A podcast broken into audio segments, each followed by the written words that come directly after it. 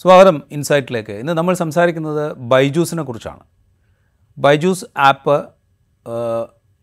സാങ്കേതികവിദ്യയെ വിദ്യാഭ്യാസത്തിൽ ഉപയോഗിക്കുകയും ഓൺലൈനായി പഠനങ്ങൾക്ക് വേണ്ട ആപ്പുകൾ നിർമ്മിക്കുകയും അത് വിദ്യാർത്ഥികളിൽ എത്തിക്കുകയും ഒക്കെ ചെയ്യാൻ തുടങ്ങിയ ഒരു സ്റ്റാർട്ടപ്പ് സംരംഭമായിരുന്നു കേരളത്തിൽ നിന്ന്. ഇത് പിന്നീട് വളർന്ന് വിവിധ കമ്പനികളെ ഏറ്റെടുത്ത് ശതകോടികളുടെ ബിസിനസ് സംരംഭമായി വളർന്നതാണ്. ബൈജൂസിന്റെ വിജയകഥകൾ നമ്മൾ ഒരുപാട് കേട്ടിട്ടുണ്ട്. പക്ഷേ കഴിഞ്ഞ കുറച്ച് വർഷങ്ങളായി ഒന്നോ രണ്ടോ വർഷങ്ങളായിട്ട് ബൈജൂസിന്റെ താഴേക്കുള്ള ഇടിവ് നമ്മൾ അല്ലെങ്കിൽ ബൈജൂസിന്റെ ഇടിവിന്റെ കഥകൾ നമ്മൾ കേട്ടുകൊണ്ടിരിക്കുന്നുണ്ട്. രണ്ടായിരത്തി ഇരുപത്തൊന്ന് ഇരുപത്തിരണ്ട് സാമ്പത്തിക വർഷത്തിൽ എണ്ണായിരത്തി അഞ്ഞൂറ് കോടി രൂപയുടെ നഷ്ടം ആ കമ്പനിക്കുണ്ടായി എന്ന വാർത്ത വന്നു. ഇരുപത്തിരണ്ട് ഇരുപത്തി മൂന്നിൽ അത്ര ഉണ്ടായില്ലെങ്കിലും നഷ്ടം ഏതാണ്ട് ആറായിരത്തഞ്ഞൂറ് കോടിയുടെ അടുപ്പിച്ചായിരുന്നു. ഇപ്പോൾ എൻഫോഴ്സ്മെന്റ് ഡയറക്ടറേറ്റിന്റെ അന്വേഷണം ആ കമ്പനിക്കെതിരെ നടക്കുന്നു. കമ്പനിക്കുള്ളിൽ അതിന്റെ സ്ഥാപകരായ ആളുകളെ പുറത്താക്കാൻ അടിയന്തരമായി വിളിച്ച ജനറൽ ബോഡി തീരുമാനിച്ചു ഓഹരി ഉടമകളുടെ ജനറൽ ബോഡി യോഗം തീരുമാനിച്ചു എന്നുള്ള വാർത്തകൾ വരുന്നു. എന്താണ് ബൈജൂസിന് സംഭവിച്ചത് എന്ന് പരിശോധിക്കുകയാണ്. നമുക്കൊപ്പം ഇന്നുള്ളത് പി ബി ജിജീഷാണ്. സാങ്കേതികവിദ്യാ വിദഗ്ധൻ എഴുത്തുകാരൻ ഈ രംഗത്ത് ഗവേഷണം നടത്തുന്നയാൾ ഒക്കെയാണ് പി ബി ജിജീഷ്. സ്വാഗതം ജിജീഷ്. നമ്മൾ ഈ ബൈജൂസിനെ കുറിച്ച് സംസാരിക്കുമ്പോൾ ഇത് ആദ്യമായിട്ട് ഇതിലെ പ്രശ്നങ്ങൾ നമ്മുടെ മുമ്പിലേക്ക് വരുന്നത് ഈ അമിതമായ വിൽപ്പന അതായത് ഈ പ്രോഡക്റ്റുകൾ വിറ്റഴിക്കാനുള്ള വലിയ സമ്മർദ്ദം അതിലെ ജീവനക്കാർക്ക് മേലുണ്ട് എന്നുള്ളത് സംബന്ധിച്ചുള്ള പരാതികളുമായിട്ടാണ് ആദ്യം ബൈജൂസിനെതിരായ ഒരു സംഗതി പുറത്തേക്ക് വരുന്നത്. എവിടെയാണ് ഈ ഈ ബൈജൂസ് എന്ന് പറയുന്ന ഈ സ്റ്റാർട്ടപ്പായി തുടങ്ങി പിന്നീട് വൻ സംരംഭമായി വളർന്ന ഇവർക്ക് ഈ കഥ നോക്കുമ്പോൾ എവിടെയാണ് പാളിച്ചകൾ സംഭവിച്ചിരിക്കുന്നത്?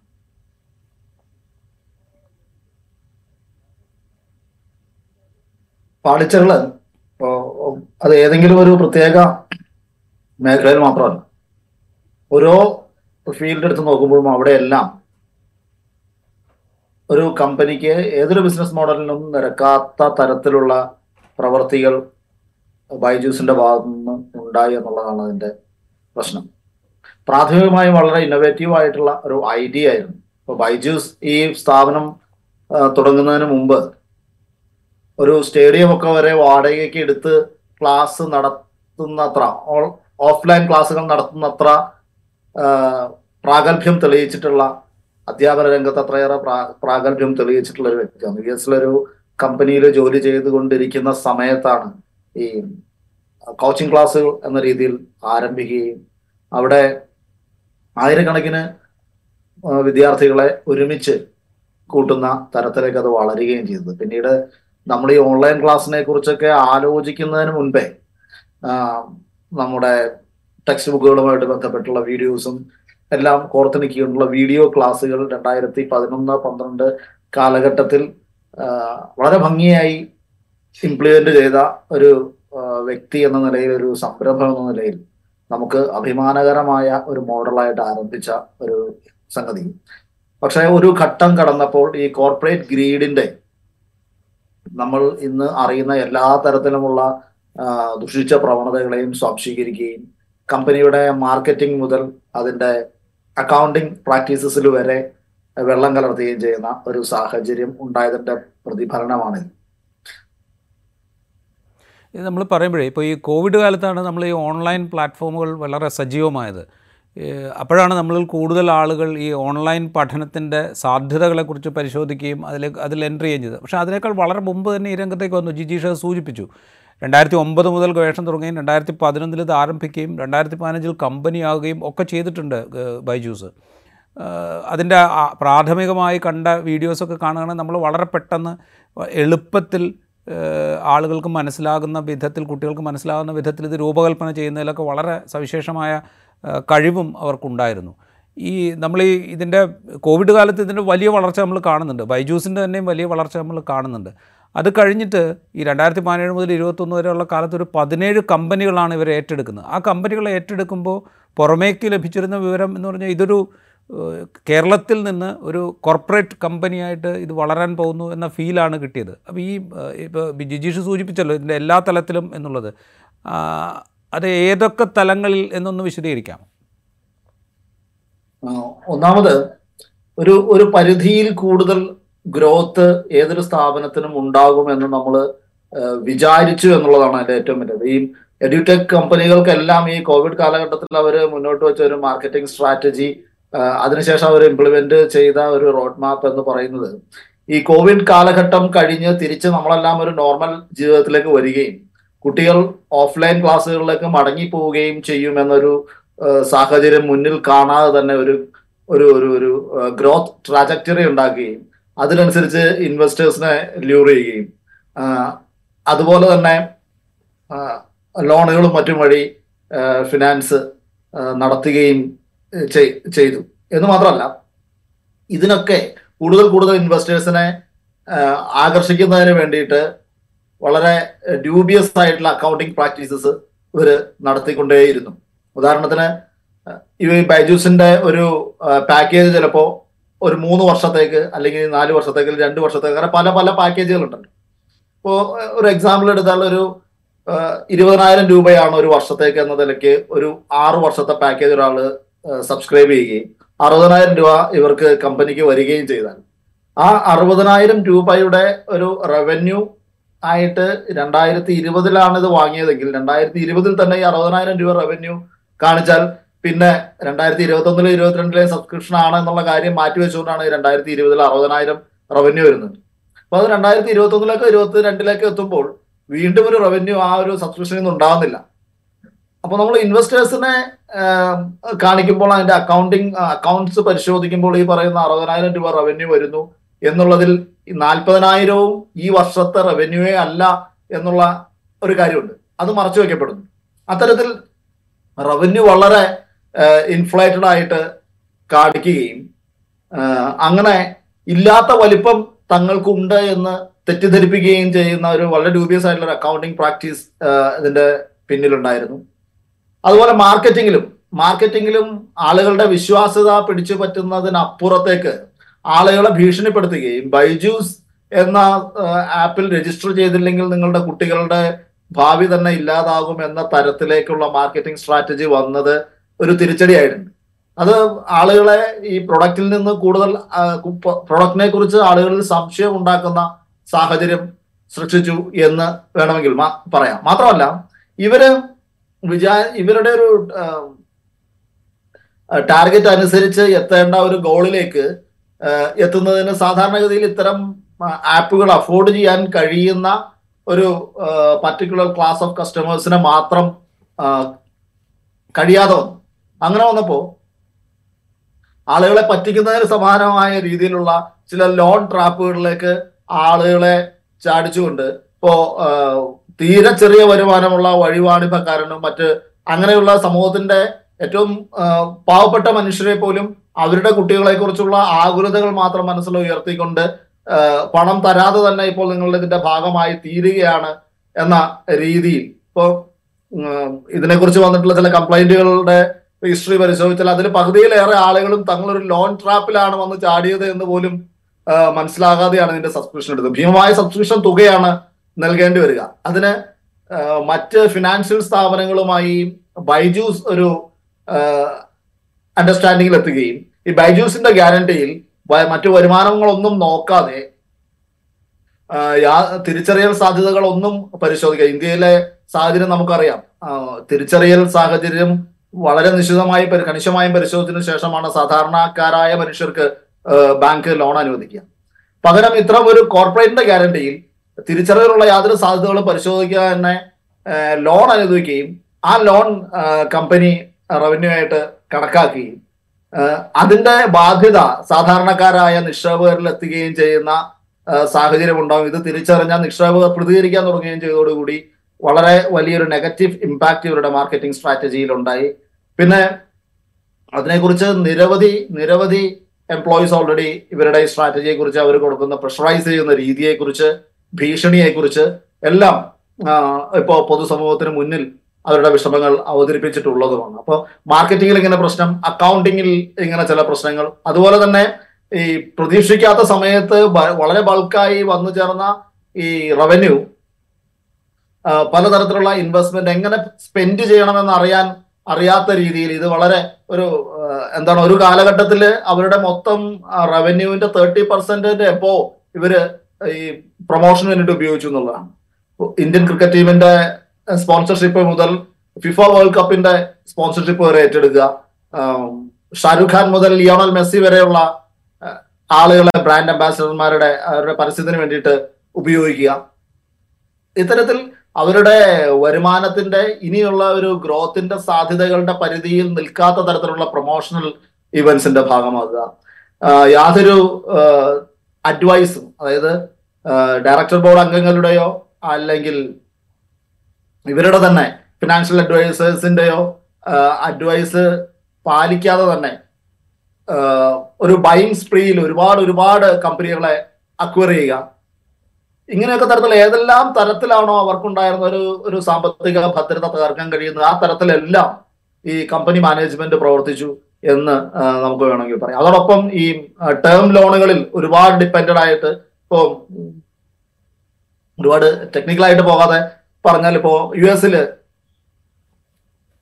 ഈ കാലഘട്ടത്തിൽ ട്വന്റി ട്വന്റി വൺ ആ കാലഘട്ടത്തിൽ ടേം ലോണുകൾ വളരെ എളുപ്പത്തിൽ കോർപ്പറേറ്റുകൾ ലഭ്യമാകുന്ന ഒരു സാഹചര്യം ഉണ്ടായിരുന്നു. ഇപ്പോൾ ഈ ഡോളറിന്റെ പ്രിന്റിങ്ങുമായിട്ട് ബന്ധപ്പെട്ട് ഇൻട്രസ്റ്റ് റേറ്റുകൾ ഇൻട്രസ്റ്റ് റേറ്റ് വളരെ കുറഞ്ഞ ഒരു സമയത്ത്.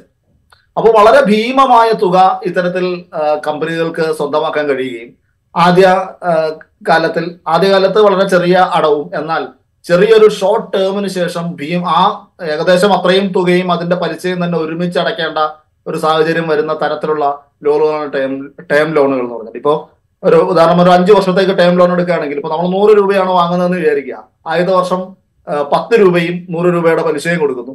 രണ്ടാമത്തെ വർഷം പത്ത് രൂപയും നൂറ് രൂപയുടെ പലിശയും കൊടുക്കുന്നു. മൂന്നാമത്തെ വർഷം പത്ത് രൂപയും നൂറ് രൂപയുടെ പലിശയും കൊടുക്കുന്നു. നാലാമത്തെ വർഷവും അങ്ങനെ ചെയ്യുന്നു. അഞ്ചാമത്തെ വർഷം ഈ പറയുന്ന അൻപത് ഈ കൊടുത്ത തിരിച്ചടച്ച മുഴുവൻ ഈ നൂറ് രൂപ ഒരുമിച്ചും അതിന്റെ പലിശ മുഴുവനായും തിരിച്ച് ഒറ്റയടിക്ക് അടയ്ക്കേണ്ടി വരുന്ന ഒരു സാഹചര്യം വരുന്നു അത് ഈ നൂറ് രൂപയുടെ സ്ഥാനത്ത് നൂറ് കോടിയെന്നോ മറ്റോ വായിച്ചാൽ നമുക്ക് അതിന്റെ ഭീകരത മനസ്സിലാവും. അത്തരത്തിൽ എല്ലാ തരത്തിലുമുള്ള ഫിനാൻഷ്യൽ ട്രാപ്പുകളിലേക്ക് സ്വയം ചെന്ന് ചാടുകയും ചെയ്തതിന്റെ ഒരു ഫലം കൂടിയാണ് ഈ തകർച്ച എന്നാണ് എനിക്ക് തോന്നുന്നത്. അതിന്റെ ഇപ്പോൾ ജിജീഷ് സൂചിപ്പിച്ച ഈ കമ്പനികളുടെ ഏറ്റെടുക്കൽ. അപ്പോൾ ഞാനൊരു ആർട്ടിക്കിൾ വായിച്ചപ്പോൾ അതിൽ ആപ്പിളാണ് ഏതാണ്ട് നൂറോളം കമ്പനികളെ ഒരു പത്ത് വർഷം കൊണ്ട് ഏറ്റെടുത്തത്. ലോകവ്യാപകം നോക്കിയാൽ ആപ്പിളാണ് ഏറ്റവും കൂടുതൽ കമ്പനികളെ ഏറ്റെടുത്തിട്ടുള്ളതെന്ന് ആ കമ്പ ആ റിപ്പോർട്ടിൽ പറയുന്നുണ്ട്. ഇന്ത്യയിൽ നോക്കിയാൽ ഈ ചെറിയ സമീപകാലത്ത് ഇത്രയും ചെറിയ സമയം കൊണ്ട് പതിനേഴ് കമ്പനികളെ ഏറ്റെടുത്ത വേറൊരു കമ്പനിയെ കാണിക്കാനില്ല എന്നും ചൂണ്ടിക്കാണിക്കുന്നുണ്ട്. ഈ കമ്പനികളെ ഏറ്റെടുക്കുകയും അത് അവരുടെ പ്രൊഡക്റ്റ് ഉപയോഗിക്കുകയും ചെയ്യുമ്പോൾ നമ്മളുടെ ഈ സാമൂഹ്യ സാഹചര്യങ്ങളെ കൂടെ ഈ കമ്പനി മുന്നിൽ കാണേണ്ടതല്ല. കാരണം കേരളത്തിലുള്ള അത്ര ഇന്റർനെറ്റ് പെനിട്രേഷനോ അല്ലെങ്കിൽ ഓൺലൈൻ ഉപയോക്താക്കളുടെ എണ്ണമോ ഒരുപക്ഷെ കേരളത്തിന് പുറത്ത് എല്ലാ സംസ്ഥാനങ്ങളിലും ഉണ്ടായിക്കൊള്ളണമെന്നില്ല. അപ്പോൾ നമ്മുടെ പ്രോഡക്റ്റ് വിറ്റഴിക്കാനുള്ള മാർക്കറ്റിനെ കുറിച്ചുള്ളൊരു ധാരണയില്ലായ്മ കൂടെ അല്ലെങ്കിൽ അത് ഓവർ എസ്റ്റിമേറ്റ് ചെയ്യുക എന്ന് പറയുന്നൊരു അബദ്ധം കൂടെ ഈ ബൈജൂസിന്റെ അധികൃതർ കാണിച്ചിട്ടുണ്ടോ? ഓറസ്റ്റ് അവരൊരു യാഥാർത്ഥ്യബോധത്തോടെ പ്രവർത്തിച്ചില്ല എന്നുള്ളതാണ്. ഇപ്പൊ കോ- ഈ കേരളത്തിന് പുറത്ത് കേരളത്തിലുണ്ടായ ഒരു ഗ്രോത്ത് വളരെ ചെറിയ കാലഘട്ടം കൊണ്ടുണ്ടായ ഒരു ഗ്രോത്ത് കേരളത്തിന് പുറത്ത് ഉണ്ടാവില്ല എന്നുള്ളതൊരു യാഥാർത്ഥ്യം. അതിനപ്പുറത്തേക്ക് ഈ കോവിഡ് നയന്റീൻ ഒരു കാലഘട്ടത്തിൽ ഉണ്ടായിരുന്ന ഇപ്പോൾ കേരളത്തിനകത്താണെങ്കിൽ പോലും മാ- ഇപ്പോ കസ്റ്റമേഴ്സ് ഉള്ള പ്രദേശങ്ങളിലായി പോലും ഒരു പാൻഡമിക്കിന്റെ സമയത്ത് ഉണ്ടാകുന്ന ഒരു ഗ്രോത്ത് അതിനുശേഷം നിലച്ചു പോകുന്നു ഈ കുട്ടികൾ തിരിച്ച് ഓഫ്ലൈൻ ക്ലാസ് റൂമുകളിലേക്ക് പോകും എന്നുമുള്ള ഒരു തിരിച്ചറിവ് ഇല്ലാതെ പോകുന്നത് വളരെ ഭീകരമായ ഒരു മിസ്റ്റേക്ക് ആയിട്ടാണ് എനിക്ക് തോന്നുന്നത്. റൈറ്റ് ഒരു ഡെറ്റ് ട്രാപ്പ് ഇപ്പോൾ അവർ നേരിട്ടുകൊണ്ടിരിക്കുന്ന ഒരു ഡെറ്റ് ട്രാപ്പ് എന്ന് പറയുന്നത് അത് അത്ര എളുപ്പത്തിൽ പരിഹരിക്കാവുന്ന ഒന്നല്ല അതുപോലെ ഫെമ വയലേഷൻസിനെ കുറിച്ചുള്ള കേസുണ്ട് ഫൗണ്ടർ ഡയറക്ടർ സിഇഒ ആയിരിക്കുന്ന ബൈജു രവീന്ദ്രനെ വിശ്വസിക്കാൻ കഴിയില്ല എന്ന് നിക്ഷേപകർ പറയുന്നൊരു സാഹചര്യമുണ്ട്. ഞാൻ ചോദിക്കുന്നത് കേരളത്തിൽ നിന്ന് ഉണ്ടായി വന്ന വളരെ ഇന്നൊവേറ്റീവ് ആയിട്ടുള്ള ഒരു ഐഡിയയുമായി വന്ന ഒരു സ്റ്റാർട്ടപ്പ് അത് വളർന്നു വലുതായി വരുമ്പോൾ ഇനി അങ്ങോട്ടൊരു മുന്നോട്ട് പോക്ക് സാധ്യമല്ല എന്നൊരു അവസ്ഥയിലേക്ക് എത്തി നിൽക്കുകയാണോ ഇപ്പോൾ ഈ ബൈജൂസ് എന്ന് പറയുന്ന അതായത് ആ സ്ഥാപകർക്ക് കൊണ്ടു നടക്കാൻ പറ്റാത്തൊരവസ്ഥയിലേക്ക് എത്തി നിൽക്കുകയാണോ? തീർച്ചയായിട്ടും വൺ പോയിന്റ് ടു ബില്യൺ എന്താണ് മറ്റോ ടേം ലോണുകളാണ് ഇവർ എടുത്തിട്ടുള്ളത്. ഞാൻ ആദ്യം പറഞ്ഞു ടേം ലോണുകൾ ഒരു ടേം കഴിയുമ്പോൾ ബൾക്കായിട്ട് തിരിച്ചടവ് വേണ്ടി വരുന്ന സാധനങ്ങളാണ്. അപ്പോൾ ഇന്ത്യയിൽ മാത്രമല്ല വിദേശത്തും ഇത്തരത്തിലുള്ള ഒരുപാട് കടക്കെണിയിൽ ഇവർ പെട്ടിരിക്കുന്നു എന്ന് മാത്രമല്ല. ഏകദേശം എത്രയാണ്? നാൽപ്പത് നാൽപ്പത് മില്യൺ ഡോളേഴ്സോ മറ്റാണ് ഡിഫോൾട്ട് ഇപ്പോൾ ഈ ടേം ലോണിന്റെ മാത്രമായിട്ട് ഇൻട്രസ്റ്റ് പേയ്മെന്റ് കാര്യത്തിൽ വരുത്തിയിരിക്കുന്നു അതുപോലെ തന്നെ ജീവനക്കാർക്കിടയിൽ നിന്ന് പിടിക്കുന്ന ഇ പി എഫിന്റെ ഇ പി എഫ് സബ്സ്ക്രിപ്ഷന്റെ തുക പോലും അവർ അടയ്ക്കാതിരിക്കുന്നു. ജീവനക്കാരുടെ നിന്ന് ടി ഡി എസ് കളക്ട് ചെയ്തിട്ട് അതായത് ടാക്സ് കളക്ട് ചെയ്തതിന് ശേഷം അത് റെമിറ്റ് ചെയ്യാതിരിക്കുന്നു അങ്ങനെ എല്ലാ തരത്തിലും ഉള്ള ഈ ഫിനാൻഷ്യൽ മാൽ പ്രാക്ടീസസ് ഇവർ നടത്തിയിട്ടുണ്ടെന്നുള്ളതാണ്. അപ്പൊ അതിൽ നിന്ന് പുറത്ത് കടക്കുക എന്നത് എളുപ്പമല്ല. എന്ന് മാത്രമല്ല മൊത്തത്തിൽ സ്റ്റാർട്ടപ്പ് അറ്റ്മോസ്ഫിയറിന് വലിയ ഒരു തിരിച്ചടി കൂടി ആയിരിക്കുകയാണ്. ഇത്ര വലിയ വലിയ ആഘോഷത്തോടെ ഇന്ത്യയിലെ ഒരു എഡ്ടെക് സ്റ്റാർട്ടപ്പിന്റെ തിളങ്ങുന്ന ഉദാഹരണമായി നിലനിന്നിരുന്ന ഒരു കമ്പനി ഒരു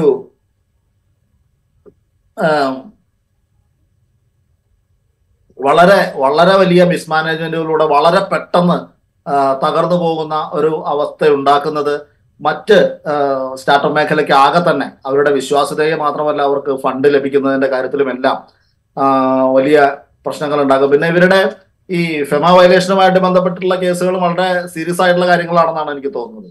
അതിൽ ഏകദേശം ഒമ്പതിനായിരം കോടി രൂപയിൽ പകരം പരം രൂപയുടെ അലഗേഷൻസ് ആണ് ഇവരെ സംബന്ധിച്ച് ഇപ്പോ വന്നിട്ടുള്ളത്. അപ്പോൾ ആ തരത്തിലൊക്കെ നോക്കുമ്പോഴും നമുക്ക് എളുപ്പത്തിൽ കടന്നു പോരാൻ കഴിയുന്ന ഒരു ട്രാപ്പിലല്ല ബൈജൂസ് പെട്ടിരിക്കുന്നത് എന്ന് തന്നെ നമ്മൾ വിചാരിക്കേണ്ടി വരും.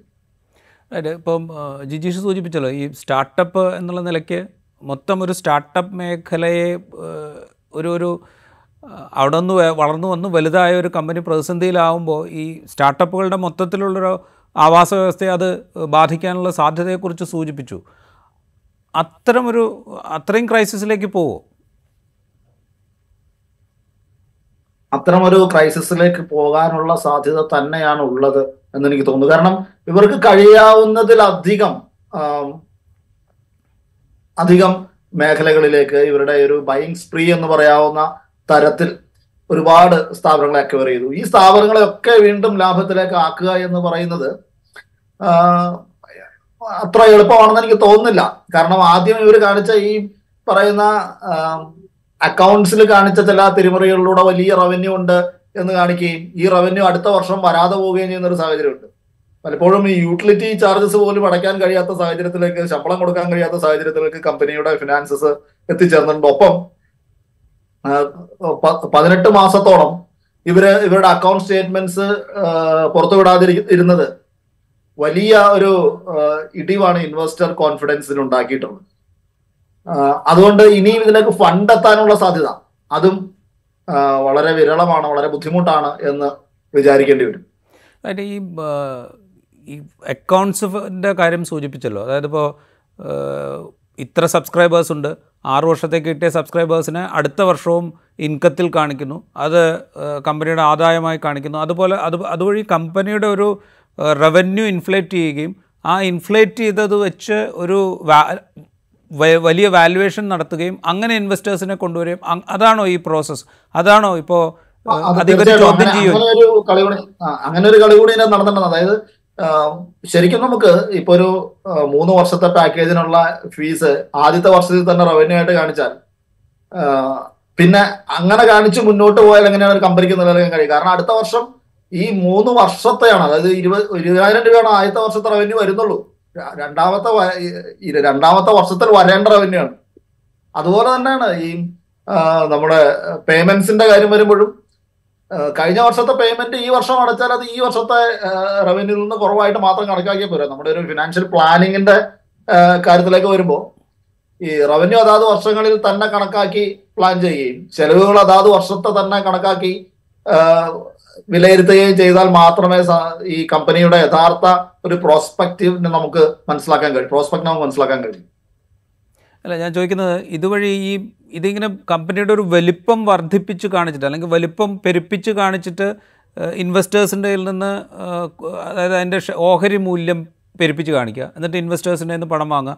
ഇതൊരു പക്ഷേ ഈ ഇതിൽ ഇൻവെസ്റ്റ് ഇൻവെസ്റ്റ് ചെയ്ത ഇതിനകം ഇൻവെസ്റ്റ് ചെയ്ത ആളുകൾ തന്നെ ഇവർക്കെതിരെ നിയമ നടപടിക്ക് പോകുന്നൊരു സാഹചര്യം അതൊക്കെ അങ്ങനെയൊക്കെ ഉണ്ടാവാൻ സാധ്യതയുണ്ടോ? തീർച്ചയായിട്ടും. അതിനുള്ള സാധ്യതകൾ ഉണ്ടെന്നാണ് ഞാൻ വിചാരിക്കുന്നത്. അപ്പോൾ ഒരു ട്വന്റി ടു ബില്യൺ എന്ന് പറയുന്ന ഒരു വാല്യുവേഷനിൽ നിന്ന് ഒരു വർഷം കൊണ്ട് മൂന്ന് ബില്യൺ അല്ലെങ്കിൽ ഒന്നോ രണ്ടോ വർഷം കൊണ്ട് മൂന്ന് ബില്യണിൽ താഴേക്ക് ഒരു കമ്പനി എത്തുന്നുണ്ടെങ്കിൽ അത് ആദ്യം കാണിച്ച ട്വന്റി ടു ബില്യണിൽ വലിയ പ്രശ്നങ്ങളുണ്ട് എന്ന് തന്നെയാണ് നമ്മൾ മനസ്സിലാക്കേണ്ടത് എന്ന് തോന്നുന്നു. റൈറ്റ് ഞാൻ അവസാനമായിട്ടൊരു കാര്യം ചോദിക്കാം. ഈ ഒരു വളരെ ഇന്നൊവേറ്റീവ് ആയിട്ടുള്ള എക്സ്പ്ലോർ ചെയ്യാൻ ഒരുപാട് സാധ്യതകളുള്ള ഒരു ആശയം. അത് ബിൽഡപ്പ് ചെയ്യുകയും അതിന് പാകത്തിനുള്ള ടൂളുകൾ ഡെവലപ്പ് ചെയ്യുകയും അത് വളരെ സമർത്ഥമായി ആളുകളിലേക്ക് എത്തിക്കുകയും ചെയ്തിട്ട് ഒരു ഓർഗാനിക് ഗ്രോത്തിലേക്ക് പോകുന്നതിന് പകരം ഇപ്പോൾ നേരത്തെ ജിജീഷ് ഉപയോഗിച്ച വാക്ക് തന്നെ എടുത്തുള്ള ഒരു കോർപ്പറേറ്റ് ഗ്രീഡിലേക്ക് പോയി അങ്ങനെ നശിച്ചത് അല്ലെങ്കിൽ ആ- ഒരു ക്രൈസിസിലേക്ക് കൊണ്ടുപോയതാണ് സ്വയം സൃഷ്ടിച്ച കുഴിയിലേക്ക് ഈ ഇന്നൊവേറ്റീവ് ആയിട്ടുള്ള ഐഡിയ കൊണ്ടുവന്ന ഒരു ചെറുപ്പക്കാരൻ എത്തിപ്പെട്ടു. അങ്ങനെ നമ്മൾ ഈ കഥയെ വായിക്കണോ? അങ്ങനെ അങ്ങനെ തന്നെ അങ്ങനെ തന്നെയാണ് വായിക്കേണ്ടതെന്ന് തോന്നുന്നു കാരണം ഇത്ര ഇന്നോവേറ്റീവ് ആയിട്ടുള്ള ഒരു സംഗതി കൊണ്ടുവരികയും വളരെ മാതൃകാപരമായ രീതിയിൽ അത് പ്രവർത്തിച്ചു വരികയും. എന്നാൽ നമുക്ക് കൈകാര്യം ചെയ്യാൻ കഴിയുന്നതിനപ്പുറത്തേക്കുള്ള ഒരു വളർച്ചയിലേക്ക് എത്തിയപ്പോൾ ആ വളർച്ചയെ കൈകാര്യം ചെയ്യുന്ന തരത്തിലേക്കുള്ള ഒരു ഇത്ര ഒരു കമ്പനി വളരുന്നതിനനുസരിച്ച് അതിന്റെ മാനേജ്മെന്റ് പ്രാക്ടീസസും വളരേണ്ടതാണ്. അത്തരത്തിലൊരു വളർച്ച ബൈജൂസിന്റെ കാര്യത്തിൽ ഉണ്ടായില്ല. എങ്ങനെയാണോ നിലനിന്നത്. ആ നിലനിന്ന സംവിധാനം ഉപയോഗിച്ചുകൊണ്ട് തന്നെ വലിയൊരു കമ്പനി ആകുമ്പോൾ അതിന്റെ ഫിനാൻസസ് കൈകാര്യം ചെയ്യാൻ കഴിയും എന്നുള്ള ഒരു തെറ്റിദ്ധാരണ ഒരിക്കലും. അത് വെച്ചുകൊണ്ട് ഒരിക്കലും കമ്പനിയെ മുന്നോട്ട് പോകുന്നത് അതാണ് ഇതിന്റെ അകത്ത് പ്രത്യേകിച്ച് ഫോറിൻ ഇൻവെസ്റ്റേഴ്സിന്റെ ഒക്കെ കോൺഫിഡൻസ് ഇതിൽ കുറയ്ക്കാനുണ്ടായ പ്രധാനപ്പെട്ട ഒരു കാരണം. അവർ മുന്നോട്ട് വയ്ക്കുന്ന പ്രധാനപ്പെട്ട ഒരു ആ ഒരു ഒരു അലഗേഷൻ എന്ന് പറയുന്നതും ഇതാണ്. ഈ ഒരു പുതിയ സാഹചര്യത്തിന് അനുഗുണമായ ഒരു മാനേജ്മെന്റ് സിസ്റ്റം അവിടെ കൊണ്ടുവന്നില്ല. ഡയറക്ടേഴ്സിന്റെ പോലും അഡ്വൈസസ് സ്വീകരിച്ചില്ല. ഓൾറെഡി ഉണ്ടായിരുന്ന ഫിനാൻഷ്യൽ അഡ്വൈസേഴ്സിന്റെ ഉപദേശങ്ങൾ പോലും സ്വീകരിക്കാതെ തോന്നിവാസത്തിന് നടപടികൾ സ്വീകരിക്കുന്നു. ഓഡിറ്റേഴ്സിന്റെ ഓഡിറ്റേഴ്സിന് മേൽ അമിതമായ പ്രഷർ വരുത്തുന്നു. ഓഡിറ്റേഴ്സ് കമ്പനി ഇട്ടിട്ട് പോകുന്നു. അങ്ങനെ അങ്ങനെ തര ആ തരത്തിൽ നോക്കിയാൽ കമ്പനി വളരുന്നതിനൊപ്പം അതിനെ മാനേജ് ചെയ്യേണ്ട രീതിയും വളരേണ്ടതുണ്ട് എന്ന ബോധ്യത്തിന്റെ അടിസ്ഥാനത്തിൽ പ്രവർത്തിക്കാത്തത് കൊണ്ട് സംഭവിച്ച ഒരു പരിക്കാണ് എന്ന് എനിക്ക് തോന്നുന്നു. കാരണം ഇത്ര വലിയ മേഖലകളിലേക്ക് ഇപ്പൊ ഒരു ടോട്ടൽ റവന്യൂ റവന്യൂ റവന്യൂവിന്റെ എത്ര ശതമാനം നമുക്ക് പരസ്യത്തിന് വേണ്ടി പ്രൊമോഷന് വേണ്ടി ഉപയോഗിക്കാം എന്നുള്ളതൊക്കെ ഓരോ മേഖലയ്ക്ക് അനുസരിച്ച് മാറ്റം ഉണ്ടായെങ്കിൽ പോലും അതിന്റെ ഒരു സിംഹഭാഗവും ഒരു പ്രൊമോഷന് വേണ്ടി മാത്രം ഉപയോഗിക്കുക. അത് world wide FIFA world cup പോലെയുള്ള ഇവന്റ്സിന്റെ സ്പോൺസർഷിപ്പിന് ഉപയോഗിക്കുക. അതിനനുസരിച്ച് മാർക്കറ്റ് ഗ്രോ ചെയ്യാനുള്ള ഒരു സാഹചര്യം ഉണ്ടോ എന്ന് മനസ്സിലാക്കാത്ത രീതിയിൽ ഉപയോഗിക്കുക എന്നുള്ളതാണ്. നമ്മളിത് ഈ ഇതൊരു കോർപ്പറേറ്റ് ബിസിനസ് മോഡൽ മോഡലായിരിക്കെ തന്നെ വിദ്യാഭ്യാസം എന്ന് പറയുന്നത് അത് സമൂഹവുമായി ബന്ധപ്പെട്ടതാണ്. സാമൂഹിക ബാധ്യത ഉള്ള ഒരു മേഖല കൂടിയാണ്. അപ്പോൾ അത് അതിൽ നിന്ന് പൂർണമായി മാറി നിന്നു അല്ലെങ്കിൽ അത് തീർത്തും ഒഴിവാക്കിക്കൊണ്ട് ഇതിനെ ഒരു മുഴുവൻ ബിസിനസ്സായി കണ്ടു എന്നുള്ളൊരു ഒരു എന്നുള്ളത് കൂടി ഈ പരാജയത്തിനൊരു കാരണമാണ്. തീർച്ചയായിട്ടും വിശ്വാസ്യത തകർന്നു എന്നുള്ളതാണ് ബേസിക്കലി അതിന്റെ ഒരു പരാജയത്തിനുള്ള കാരണം. കാരണം ഇപ്പോൾ ഈ പരാജയം സംഭവിച്ചുകൊണ്ടിരുന്ന വർഷങ്ങളിൽ പോലും ഇപ്പോൾ വിദേശ മാർക്കറ്റ് ഇപ്പോൾ യു എസ് മാർക്കറ്റിൽ എത്രയോ നൂറ് നൂറ് ശതമാനത്തിൽ മേൽ ഗ്രോത്ത് ഉണ്ടായിരുന്നു. ഗൾഫ് രാജ്യങ്ങളിൽ വലിയ ഗ്രോത്ത് ഈ കമ്പനിക്ക് ഉണ്ടായിരുന്നു. പക്ഷെ സ്വന്തം നാട്ടിൽ അതിനേക്കാൾ ഭീകരമായ രീതിയിൽ ഇടിഞ്ഞു പോയി. ആ ഇടിഞ്ഞു പോയതിനോ പോകാനുള്ള പ്രധാനപ്പെട്ട മറ്റെല്ലാ കാരണങ്ങളും ഉള്ളപ്പോൾ തന്നെ അതിനുള്ള പ്രധാനപ്പെട്ട കാരണം ഈ വിശ്വാസ്യത ഇല്ലാതാക്കുന്ന തരത്തിലുള്ള മാർക്കറ്റിംഗ് പ്രാക്ടീസസിലേക്ക് കൊണ്ടുവന്നു എന്നുള്ളതാണ്. അത് വിശ്വാസ്യതയ്ക്കൊപ്പം യാതൊരു ധാർമ്മിക ധാർമ്മികതയും വിദ്യാഭ്യാസത്തിന് കൊടുക്കാതെ ഇത് വിറ്റഴിക്കുക ഏത് വിധേനയും വിറ്റഴിക്കുക ആ വിറ്റഴിക്കുന്ന മനുഷ്യരെ കടക്കണിയിലാക്കുക അതിനുവേണ്ടി ഭീഷണിപ്പെടുത്തുന്ന തരത്തിലുള്ള മാർക്കറ്റിംഗ് സങ്കേതങ്ങൾ ഉപയോഗിക്കുക ആളുകളെ നിരന്തരമായി ശല്യം ചെയ്യുന്ന ചെയ്യുക. സ്കൂളുകളിലും കോളേജുകളിലും ഓഫീസുകളിലും മാത്രമല്ല അമ്പലങ്ങളിലും തെരുവിലും ഒക്കെ ഇതിന്റെ ആളുകൾ മാർക്കറ്റിങ്ങിന് വേണ്ടി നിൽക്കുക. അങ്ങനെ വിദ്യാഭ്യാസത്തിന് ഉണ്ടായിരുന്ന ഒരു മൂല്യം അതിന് നമ്മൾ നൽകിയ നൽകേണ്ടിയിരുന്ന ഒരു ഒരു റെസ്പെക്ട് എന്ന് പറയുന്ന ഒരു സാധനം കംപ്ലീറ്റ് കളയുകയും ഒരു വെറും പ്രോഡക്റ്റായി എങ്ങനെയും വിറ്റഴിക്കേണ്ട ഒരു ചരക്കായി ഇതിനെ കാണുകയും അങ്ങനെ ലാഭത്തിന്റെ മാത്രം കണക്കിൽ വിദ്യാഭ്യാസത്തെ കൊണ്ട് ചെന്ന് കെട്ടാൻ ശ്രമിച്ചതിന്റെ കൂടി ഒരു ഫലമാണ് ഇത് എന്ന് പറയേണ്ടി വരും. റൈറ്റ് വളരെയധികം നന്ദി പി. ബി. ജി ജിജീഷ് ഞങ്ങളോട് സഹകരിച്ചതിന്. ബൈജൂസ് എത്തിപ്പെട്ടിരിക്കുന്ന അവസ്ഥ അതൊരുപക്ഷെ അവർ സ്വയം സൃഷ്ടിച്ച അവസ്ഥയാണ് എന്ന് പറയേണ്ടി വരും. ഒരിക്കൽ കൂടി നന്ദി പറയുന്നു. ഇൻസൈറ്റിന്റെ ഈ എപ്പിസോഡ് ഇവിടെ പൂർണമാകുന്നു മറ്റൊരു എപ്പിസോഡുമായി വീണ്ടും കാണാം.